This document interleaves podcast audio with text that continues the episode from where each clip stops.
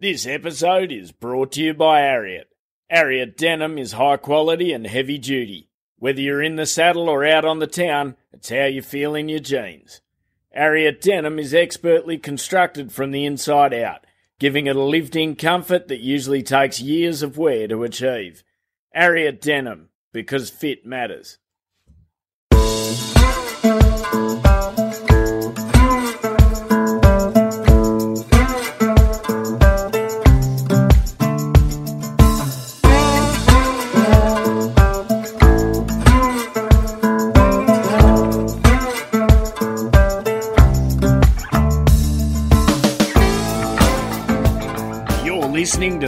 Central Station Podcast, where we bring you stories of what life in the outback is really like and why many wouldn't live anywhere else. So pull up a stump, pop the billy on, or crack a cold one as we talk to the men and women who call some of the most remote parts of Australia home.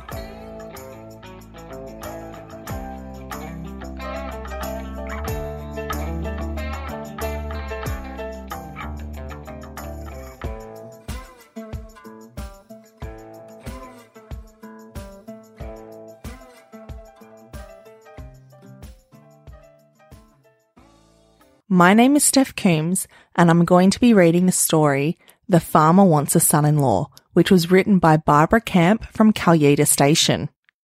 Now, Barb does come from Scotland, but I will definitely not be trying to put on that accent during this reading.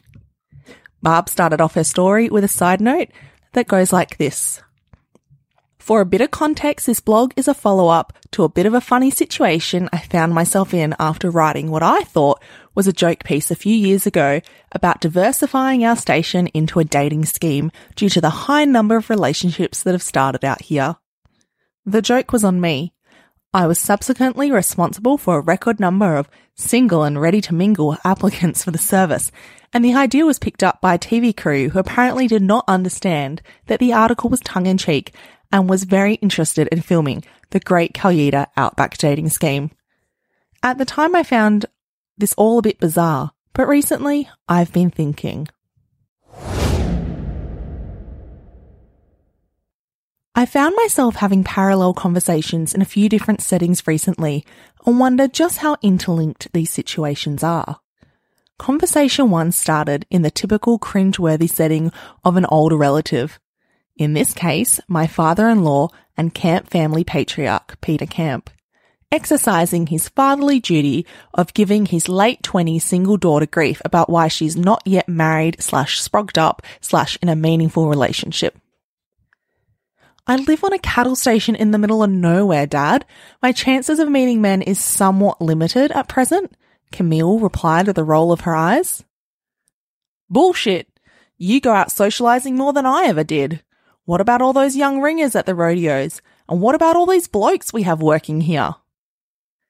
They have an average age of about 22 and they're all interested in partying, fishing and riding rodeo. I'm looking for someone a bit more adult now. Thanks. This answer got me thinking about another conversation I'd recently had with my husband the day before. In the interest of full disclosure, we did in fact meet on the station.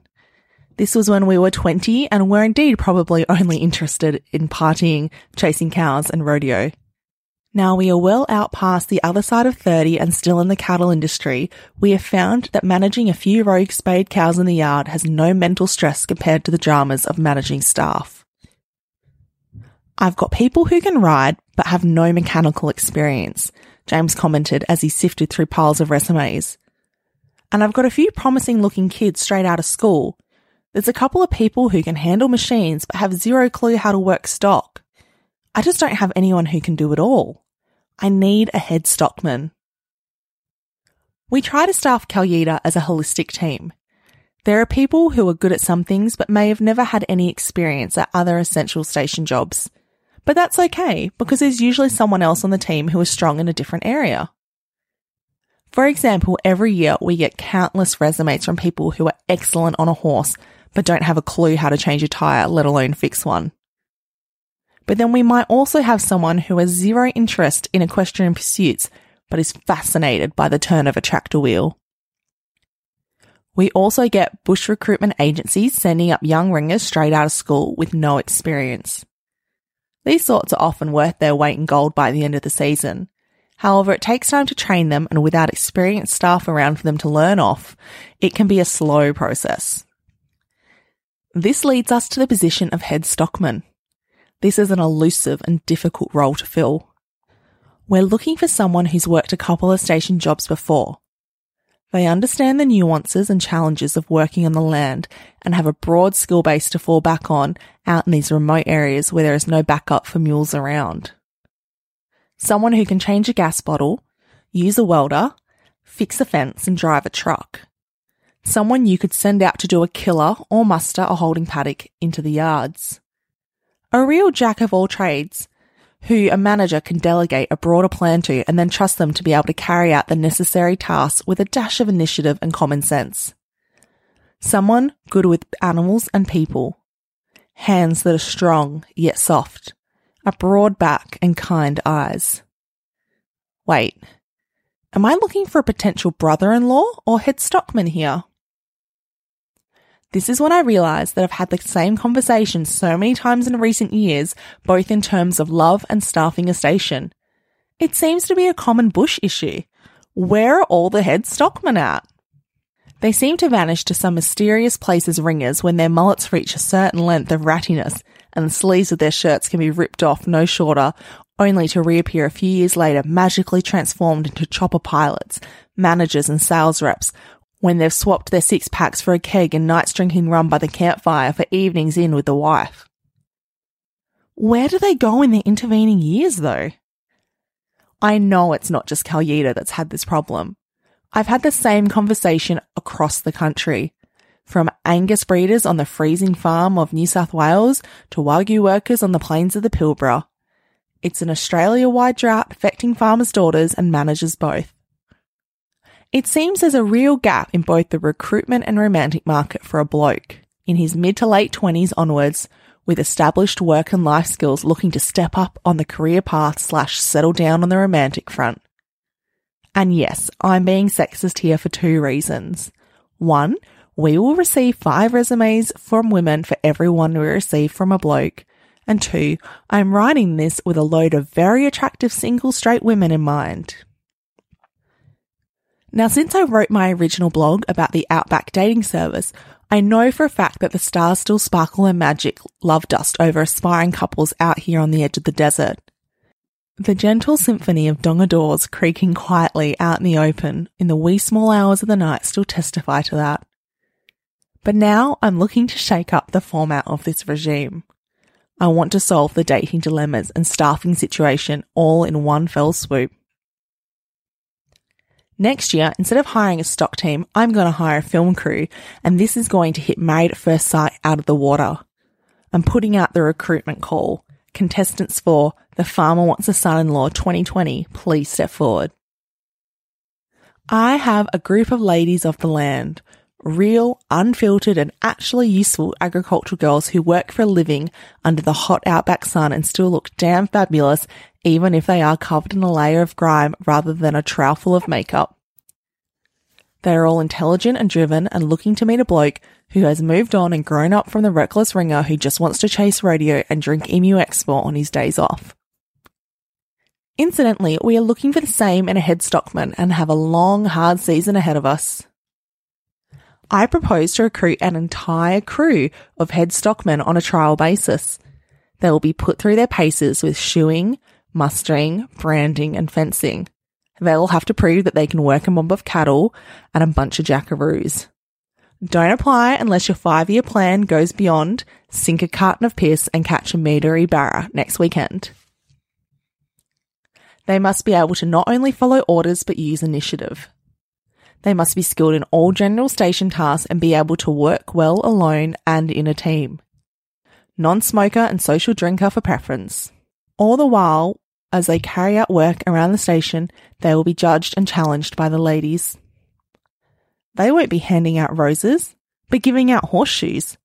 Dates out here will be spent just with the two of you checking fences in the busted old Toyota.